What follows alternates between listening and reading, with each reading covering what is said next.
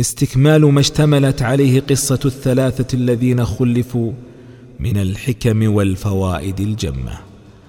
بسم الله الرحمن الرحيم. الحمد لله رب العالمين.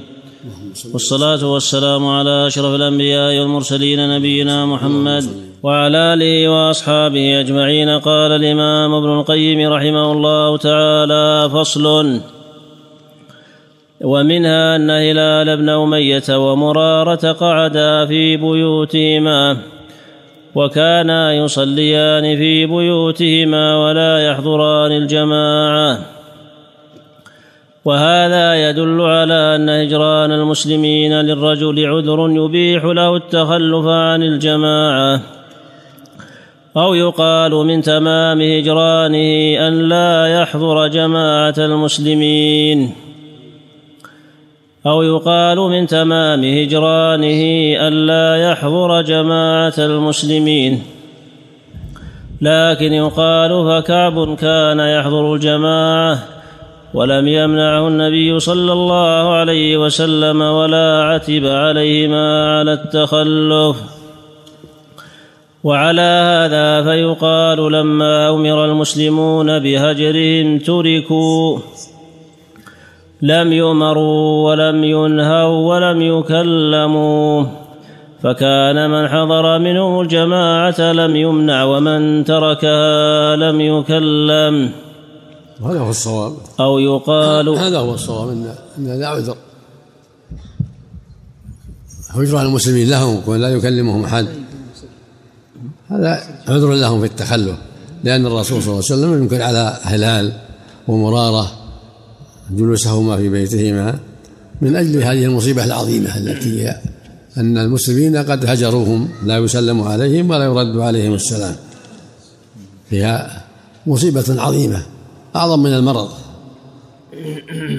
لكن كعب كان أشب الثلاثة وأقواهم على الخروج فكان يخرج ويصلي مع الناس ولا يسلم عليه ولا يرد عليه السلام أحد. الله أكبر. نعم لا حول ولا قوة يقاس عليهم مثلهم لو كان هناك فاسق وهجره المسلمون. يترك صلاة الجماعة؟ مثلا لو لو قدر يعني هذا ما هو متيسر في الوقت الحاضر المستعان. هذا وقت الامتثال العظيم. أما الآن يحجرهم واحد ويرضيهم مئة الله المستعان. ما يسمح ما يسمح لهم. نعم. في الوقت أو يقال لا لهم. نعم. أو يقال لعلهما ضعفا وعجزا عن الخروج. ولهذا قال كعب رضي الله عنه وكنت أنا أجلد القوم وأشبهم. فكنت أخرج فأشهد الصلاة مع المسلمين. وقوله آتي رسول الله صلى الله عليه وسلم فأسلم عليه وهو في مجلسه بعد الصلاة فأقول هل حرك شفتيه برد السلام علي أم لا؟ فيه دليل على أن الرد على من يستحق الهجر غير واجب. إذ لو وجب الرد لم يكن بد من سماعه. إذ لم ي... إذ إذ لو وجب الرد لم يكن بد من إسماعه. وقوله حتى إذا طال ذلك علي تصورت جدار حائط أبي قتادة. وفي من الفوائد أنه يسلم على الإمام إذا مر عليه سلم عليه. من حوله فلا بأس. لأن كان يسلم عليه عليه الصلاة والسلام. ويقول هل حرك شفتيه؟ من رد السلام أم لا وهو في مصلى في محل مصلاه إمام إماما للمسلمين عليه الصلاة والسلام. نعم. وقوله حتى إذا طال ذلك علي تسورت جدار حائط أبي قتادة رضي الله عنه. فيه دليل على دخول الإنسان دار صاحبه وجاره إذا علم رضاه بذلك وإن لم يستأذن. وقول وفي قول أبي قتادة رضي الله عنه له الله ورسوله أعلم. دليل على أن هذا ليس بخطاب ولا كلام له. فلو حلف لا يكلمه فقال مثل هذا الكلام جوابا له لم يحنث ولا سيما إذا لم ينو به مكالمته. وهو الظاهر من حال أبي قتادة رضي الله عنه. وفي إشارة الناس إلى النبطي الذي كان يقول من يدل على كعب بن مالك دون نطقهم له تحقيق لمقصود الهاجر. الله أكبر. رضي الله عنه. رضي وإلا فلو قالوا له صريحا ذاك كعب بن مالك لم يكن ذلك كلاما له فلا يكونون به مخالفين للنهي. ولكن من كلام من كمال سمعهم وطاعتهم لأمره صلى الله عليه وسلم جعلوا يشيرون يقولها إن هذا كعب مالك ولم يتكلم يقول هذا كعب. قراءة يتكلم بشيء يخشون أن يدخل في النهي رضي الله عنهم وأرضاهم. نعم هجر اسمه نعم اللهم نعم ولكن لفرط تحريهم وتمسكهم بالأمر لم يذكروه له بصريح اسمه. قد يقال إن في الحديث عنه بحضرته وهو يسمع نوع مكالمة الله ولا سيما إذا جعل ذلك ذريعة إلى المقصود بكلامه وهي ذريعة قريبة. فالمنع من ذلك من باب منع التحيل وسد الذرائع وهذا أفقه وأحسن. المعنى الأول اولى وأن المراد من تحريهم رضي الله عنهم ومن حرصهم على السمع والطاعة وإلا لو قالوا هذا الشعب لم يكونوا مخالفين ولم يكونوا مخلين بالهجر بلا شك. نعم. وفي مكاتبة ملك غسان له بالمصير إليه ابتلاء من الله تعالى وامتحان لإيمانه ومحبته لله ورسوله الله وإظهار للصحابة أنه ليس ممن ضعف إيمانه بهجر النبي صلى الله عليه وسلم والمسلمين له. ولا هو- ولا إنها ابتلاء وامتحان. كون ملك غسان يدعوه.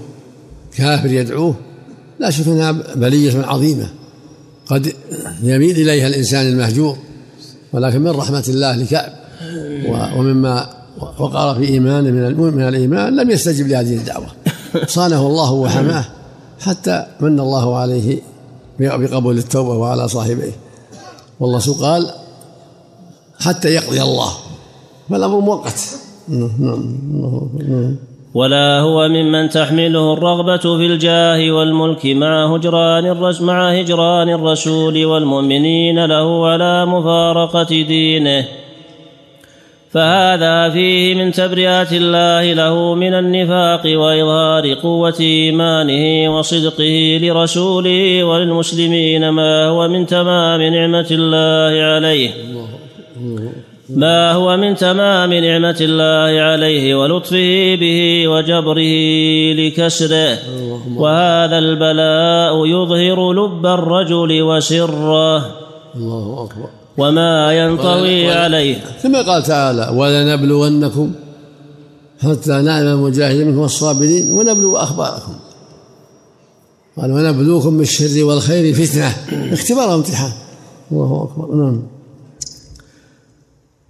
فهو كالكير الذي يخرج الخبيث من الطيب.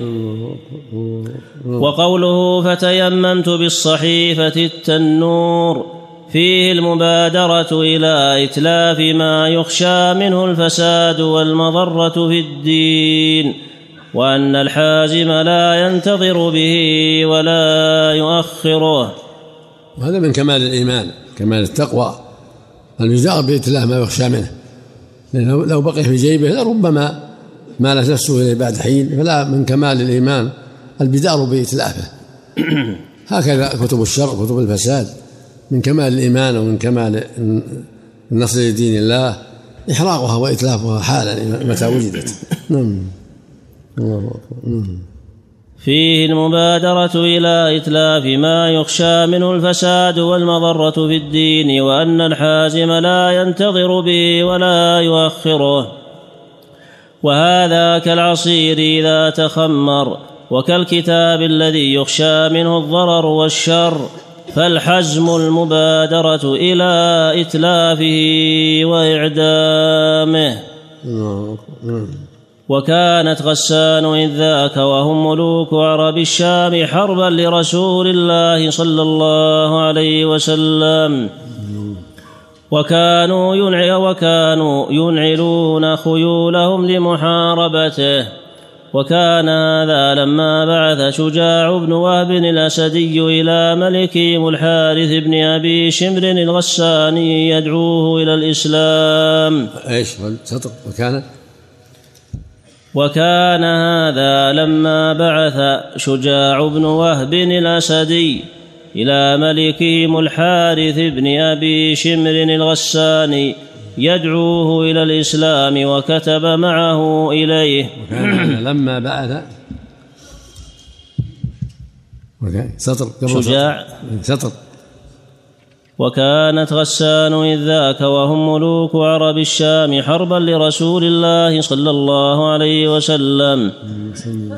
وكانوا ينعلون خيولهم لمحاربته.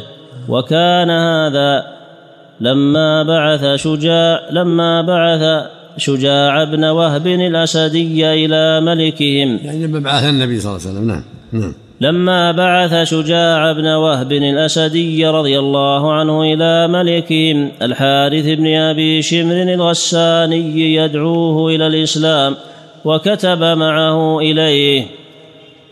قال شجاع فانتهيت إليه وهو في غوطة دمشق وهو مشغول بتهيئة الأنزال والألطاف لقيصر.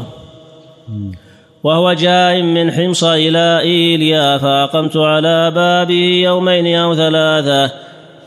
فقلت لحاجبه إني رسول رسول الله صلى الله عليه وسلم إليه. فقال لا تصل إليه حتى يخرج يوم كذا وكذا. وجعل حاجبه وكان روميا اسمه مري يسألني. وج- وجعل وجعل حاجبه. نعم. وكان روميا اسمه مري. نعم.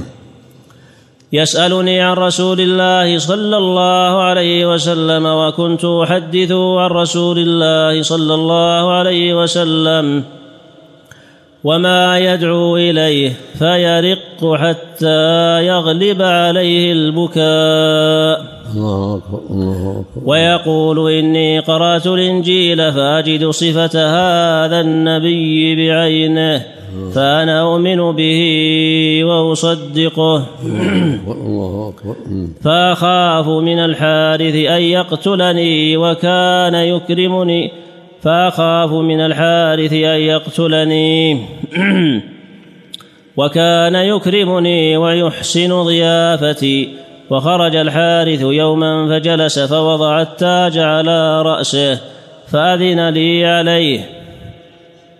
فدفعت إليه كتاب رسول الله صلى الله عليه وسلم. فقرأه ثم رمى به. قال من ينتزع مني ملكي؟ وقال أنا سائر إليه ولو كان باليمن جئته. علي بالناس فلن تزل تعرض حتى قام وأمر بالخيول تنعل. ثم قال أخبر صاحبك بما ترى. وكتب إلى قيصر يخبره خبري وما عزم عليه.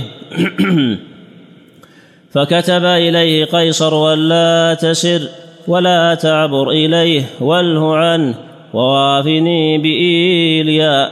فلما جاءه جواب كتابه دعاني فقال فقال متى تريد أن تخرج إلى صاحبك؟ وقلت غدا فأمر لي بمئة مثقال ذهبا.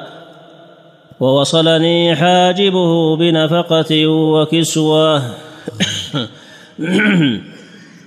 وقال اقرأ على رسول الله صلى الله عليه وسلم مني السلام. فقدمت على رسول الله صلى الله عليه وسلم فأخبرته فقال باد ملكه. وأقرأته من حاجبه السلام وأخبرته بما قال. فقال رسول الله صلى الله عليه وسلم صدق. ومات الحارث بن أبي شمر عام الفتح. الله أكبر الله ففي هذه المدة أرسل ملك غسان يدعو كعبا إلى اللحاق به فأبت له سابقة الحسنى أن يرغب عن رسول الله صلى الله عليه وسلم ودينه.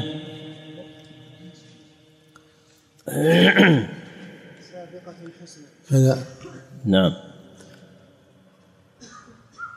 سطرين هذا تسطر إيش؟ هاي. فقدمت على رسول الله صلى الله عليه وسلم فأخبرته فقال باد ملكه. واقراته من حاجبه السلام وأخبرته بما قال فقال رسول الله صلى الله عليه وسلم صدق.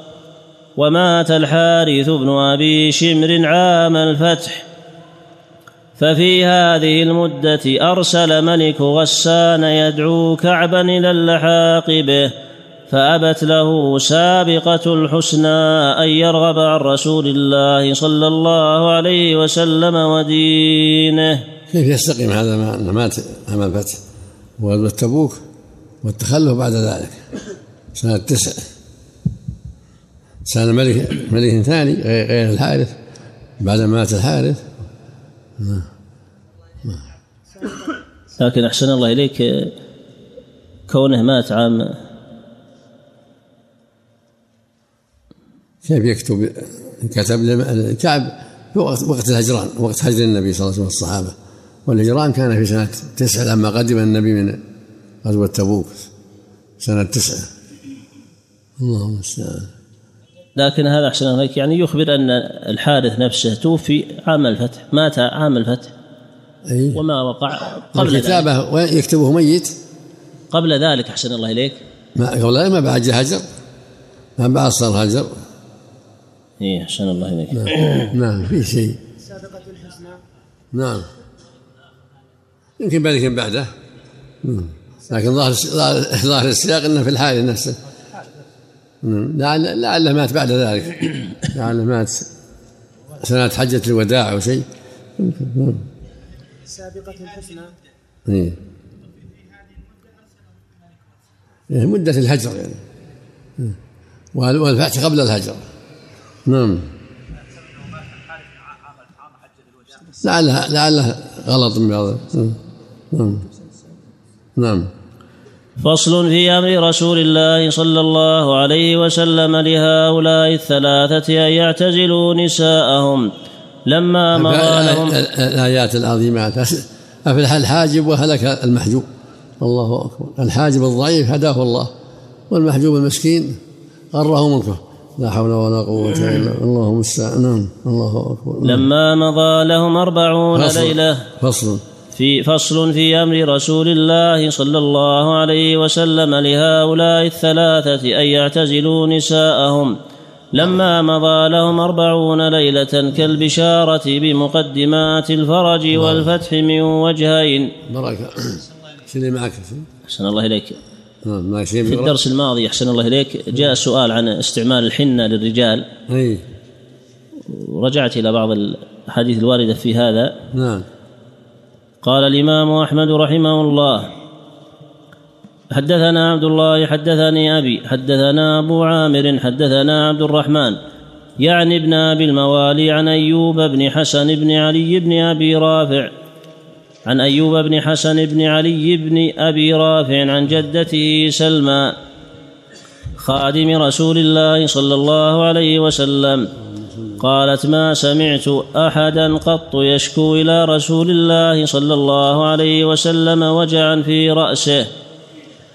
إلا قال احتجم ولا وجعا في رجليه إلا قال اخضبهما بالحناء قال أبو داود في سننه حدثنا محمد بن الوزير الدمشقي حدثنا يحيى يعني ابن حسان حدثنا عبد الرحمن بن أبي الموالي حدثنا فائد مولى عبيد الله بن علي بن أبي رافع عن مولاه عن مولاه عبيد الله بن علي بن أبي رافع عن جدته سلمى خادم رسول الله صلى الله عليه وسلم. قالت ما كان أحد يشتكي إلى رسول الله صلى الله عليه وسلم وجعا في رأسه إلا قال احتجم ولا وجعا في رجليه إلا قال اخضبهما. قال الإمام الترمذي في سننه باب ما جاء في التداوي بالحناء حدثنا أحمد بن منيع حدثنا حماد بن خالد الخياط حدثنا فائد مولى لآل أبي رافع. عن علي بن بن عبيد الله عن جدته سلمى. وكانت تخدم النبي صلى الله عليه وسلم. قالت ما كان يكون برسول الله صلى الله عليه وسلم قرحة ولا نكبة إلا أمرني رسول الله صلى الله عليه وسلم أن أضع عليها الحناء قال أبو عيسى هذا حديث حسن غريب إنما نعرفه من حديث فائد وروى بعضهم هذا الحديث عن فائد. وقال عن عبيد الله بن علي عن جدته سلمى عبيد الله بن علي صح ويقال سلمى حدثنا محمد بن العلاء حدثنا زيد بن حباب عن فائد مولى عبيد الله بن علي عن مولاه عن مولاه عبيد الله بن علي عن جدته عن النبي صلى الله عليه وسلم نحوه بمعناه وقال ابن ماجه في سننه باب الحناء حدثنا أبو بكر بن أبي شيبة حدثنا زيد بن الحباب حدثنا فائد مولى عبيد الله بن علي بن أبي رافع. حدثني مولاي عبيد الله حدثتني جدتي سلمى أم رافع مولاة رسول الله صلى الله عليه وسلم. قالت كان لا يصيب النبي صلى الله عليه وسلم قرحة ولا شوكة إلا وضع عليه الحناء قال الهيثمي في مجمع الزوائد وعن سلمى امرأة أبي رافع قالت كنت أخدم النبي صلى الله عليه وسلم فما كانت تصيبه قرحة ولا نكبة إلا أمرني أن أضع عليه الحناء رواه أحمد ورجاله ثقات. نعم. وقال البغاوي في شرح السنة ويروى عن عبيد الله بن علي بن أبي رافع عن جدته سلمى خادمة رسول الله صلى الله عليه وسلم قالت ما كان أحد يشتكي إلى رسول الله صلى الله عليه وسلم وجعا في رأسه إلا قال احتجم ولا وجعا في رجليه إلا قال اخضبهما. يعني بالحنى ويروى بهذا الإسناد قالت ما كان يكون برسول الله صلى الله عليه وسلم قرحة. ولا نكبة إلا أمرني أن أضع عليها الحناء وإسناده غريب يرويه فائد عن مولاه عبيد الله بن علي. وروي عن أبي بكر الصديق أنه صدع فغلف رأس فغلف رأسه بالحناء وقال الحاكم في مستدركه ذكر سلمى مولاة رسول الله صلى الله عليه وسلم. حدثنا أبو العباس محمد بن يعقوب حدثنا بحر بن نصر. قال قرئ على ابن وهب أخبرك عبد الرحمن بن أبي الموالي عن فائد. مولى عبيد الله بن علي بن أبي رافع عن عبيد الله بن علي ابن أبي رافع عن جدته سلمى مولاة رسول الله صلى الله عليه وسلم وخادمته قالت قلما كان إنسان يأتي رسول الله صلى الله عليه وسلم فيشكو إليه وجعا إلا قال له احتجم ولا وجعا في رجليه إلا قال اخضبهما بالحناء قال ابن القيم في زاد المعاد فصل في هديه صلى الله عليه وسلم في علاج الصداع والشقيقة. روى ابن ماجه في سننه حديثا في صحته نظر أن النبي صلى الله عليه وسلم كان إذا صدع غلف رأسه بالحنى ويقول إنه نافع بإذن الله من الصداع. والصداع ولم في بعض أجزاء الرأس أو كله فما كان هو ابن ماجه. روى ابن ماجه في سننه حديثا في صحته نظر. نعم. أن النبي صلى الله عليه وسلم كان إذا صدع غلف رأسه بالحناء ويقول إنه نافع بإذن الله من الصداع. والصداع ألم في بعض أجزاء الرأس أو كله فما كان منه في أحد شقي الرأس لازما يسمى شقيقة وإن كان شاملا لجميعه لازما يسمى بيضة وخودة تشبيها ببيضة السلاح التي تشتمل على الرأس كله ربما كان في مؤخر الرأس أو في مقدمه. وأطال أحسن الله إليك على الصداع. نعم. وأطال في أنواع الصداع وما يتعلق به. بس الكلام على الحديث ما نعم. تكلم وقال إن- لا ما في كلام. ها؟ انتهى كلام عن الحديث. شيء على الحديث؟ ما نعم فيه إيه. قال ابن مفلح في الآداب الشرعية فصل في الصداع وأسبابه وفائدة الحجامة والحناء فيه. ها.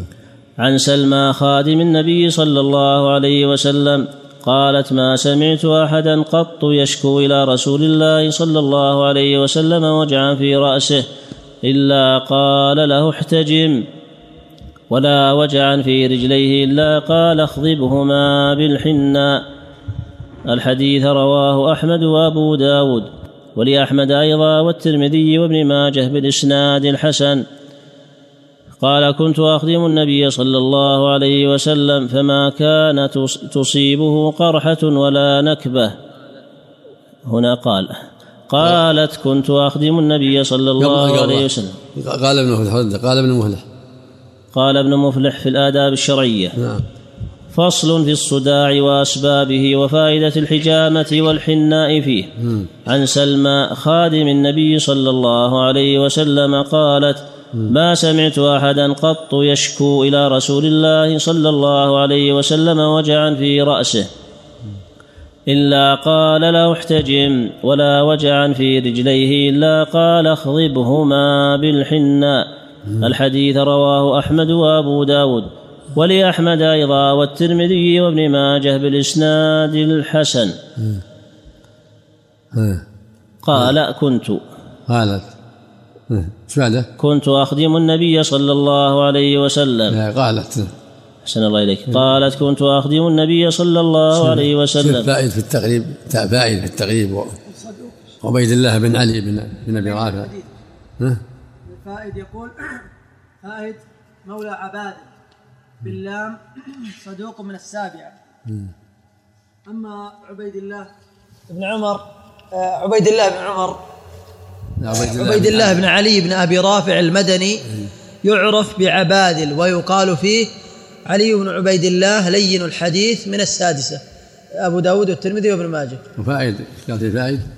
آه، فائدة نعم هذا فائد. آه، مولى عبادل باللام صدوق من السابعة أبو داود والترمذي وابن ماجه. طيب نعم. ذكر لين الحديث. نعم. كمل. أحسن الله إليك. ولأحمد أيضا والترمذي وابن ماجه بالإسناد الحسن. قال كن قالت كنت أخدم النبي صلى الله عليه وسلم. فما كانت تصيبه قرحة ولا نكبة إلا أمرني أن أضع عليها الحناء وروى ابن ماجه أنه عليه السلام كان إذا صدع غلف رأسه بالحناء وروى. وروى ابن ماجه. نعم. أنه عليه السلام كان إذا صدع غلف رأسه بالحناء. ويقول إنه نافع بإذن الله من الصداع. تكلم عن الحناء أحسن الله إليك. قال والحناء بارد في الأولى يابس في الثانية. وقيل معتدل الحر الحر والبرد. وقوة شجرة مركبة من قوة محللة. اكتسبها من جوهر فيها مائي حار باعتدال ومن قوة قابضة اكتسبها من جوهر فيها ري بارد وهو محلل نافع من حرق النار. محلل. وهو محلل نافع من حرق النار. وينفع مضغه من قروح الفم والسلاق العارض فيه. وإذا خلط نوره مع الشمع المصفى ودهن الورد نفع من أوجاع الجنب ويفعل في الجرح فعل دم الأخوين. ومن خواصه أنه إذا لطخ به أسفل الرجلين أول خروج الجدر أمن على العينين منه صحيح مجرب. وإذا جعل نوره بين طي ثياب الصوف طيبها ومنع السوس عنها. ودهنه يحلل الإعياء ويلين العصب وإذا نقع ورقه في ماء عذب يغمره ثم عصر وشرب من صفوه أربعين درهما كل يوم عشرين يوما مع عشرة دراهم سكر وتغدى عليه وتغدي عليه بلحم الضأن الصغير نفع من ابتداء الجذام بخاصية فيه عجيبة. وينفع الأظفار معجونا ويحسنها ويعجن بسمن ويضمد به بقايا ورم حار الذي يرشح ماء اصفر وينفع من الجرب المتقرح منفعة بليغة وهو ينبت الشعر ويقويه ويحسنه ويقوي الرأس وينفع من النفاخات والبثور العارضة في البدن وشرب نصف مثقال منه ينفع من القولنج ومن خواصه إذا خضب به الرجل أصبح البول أحمر كبول المحموم. وقال ابن القيم في الطب النبوي فصل في هديه صلى الله عليه وسلم في علاج الصداع والشقيقة. تكميل غير هذا غير الليل. أحسن الله نعم. إليك. نعم. على كل حال الفائده إن إذا دعت الحاجة إليه لا لقصد التشبه وإنما هو للعلاج ما يكون تشبه. نعم. نعم. أحسن الله إليك. نعم. هذا فيها سند علي بن عبيد الله عبيد الله فيه لين كما قال الحافظ لكن المهم التجارب. نعم. نعم. كما قال صاحب هذا بشريح بن مهله. نعم. نعم. في السؤال السؤال بس. رجع طاحت من توهين لكونه ترك قراءة الفاتحة في إحدى الركعات إيه. ولم يقم المأمون المأمومون معه لكونهم ظنوا أنه زاد خامسة. فهل يلزمهم الإمام؟ وجدت بحث وجدت بحث. أنا عامة واحد منكم يراجع. نعم. أنت يا عبد العزيز وجدت شيء؟ إن واضح؟ لكن ما في شيء يعني نص في الموضوع لكنها قريبا منه. إيه. عندي موجود في البيت. تجيبه تجيب إن شاء الله. إن شاء الله نعم. ليلة الاثنين إن شاء الله. بإذن الله. نعم. أحسن الله إليك. سائل يسأل يقول شخص له حقوق مالية ووكل محاميا لتحصيلها وبعض هذه الأموال فوائد ربوية فهل يجوز إعطاء المحامي أجرته من هذه الفوائد الربوية؟ وهل يجوز تسديد ديون المعسرين من هذه الفوائد؟ عيد شخص له حقوق مالية ووكل محاميا لتحصيلها وبعض هذه الأموال فوائد ربوية. فهل يجوز إعطاء المحامي أجرته من هذه الفوائد الربوية؟ وهل يجوز تسديد ديون المعسرين من هذه الفوائد؟ ليس له أن يعطي المحامي أجرته من المواد الربوية لا يعطيه من ماله ما يعطيه من الأموال الربوية. يجعلها وقاية للمال وليس له أن ينتفع بها بل يصرفها في وجوه الخير مثل صدقة الفقراء إصلاح الطرقات إصلاح الحمامات أشبه أشبه ذلك. ثم يوفي دين عليه أو يعطيها أجور العمال لا هذا انتفاع به. أما إعطاء الفقراء لا بأس الصواب لا بأس بها نعم يعطيها الفقراء أو يصرفها في وجوه تنفع المسلمين. كإصلاح الحمامات وإصلاح الطرقات وطباعة كتب تنفع المسلمين. للتخلص نعم. نعم. لكن إذا دخلت عليه لكن إذا دخلت عليه ولا هو لا يأخذها لكن إذا دخلت عليه. المقصود لو لو استحصلها له تصرف في وجوه في وجوه طيبة لا ينتفع بها هو نعم لأنها كالأموال الضائعة كالأموال الضائعة التي لا, لا تتلف لا تلقى في البحر ولا تتلف تصرف في أعمال طيبة وإن أمكن تركها تركها نعم. أحسن الله. وإن أمكن تركها يتركها لا يأخذ من عمل البنوك لا يأخذ لأن أخذ من البنوك وسيلة إلى الانتفاع بها. بل يجب الحذر منها والمعاملة بها. لكن متى دخلت عليه؟ صرفها. لا يخبره لا يخبر الفقير نعم. نعم. متكاسلان في الصلاة أو عليه بعض المعاصي. ما هو الأصل الشرعي في التعامل معه؟ وش فيه؟ الأصل الشرعي الله يحسن إليك التعامل مع القريب كثير المعاصي أو المتكاسل في الصلاة أو الجار النصيحة النصيحة والتوجيه الخير. والأمر بالمعروف والنهي عن المنكر. فإذا أعلن المعاصي ولم يقبل استحق الهجر نعم. صلى الله عليك من فرق وقال إذا كانت الفوائد الربوية من بنك في دولة كافرة فله أن يأخذها خشية أن ما في تفريق لا ما في. تفريق الربا محرم مع الكفر مع الكافر والمسلم.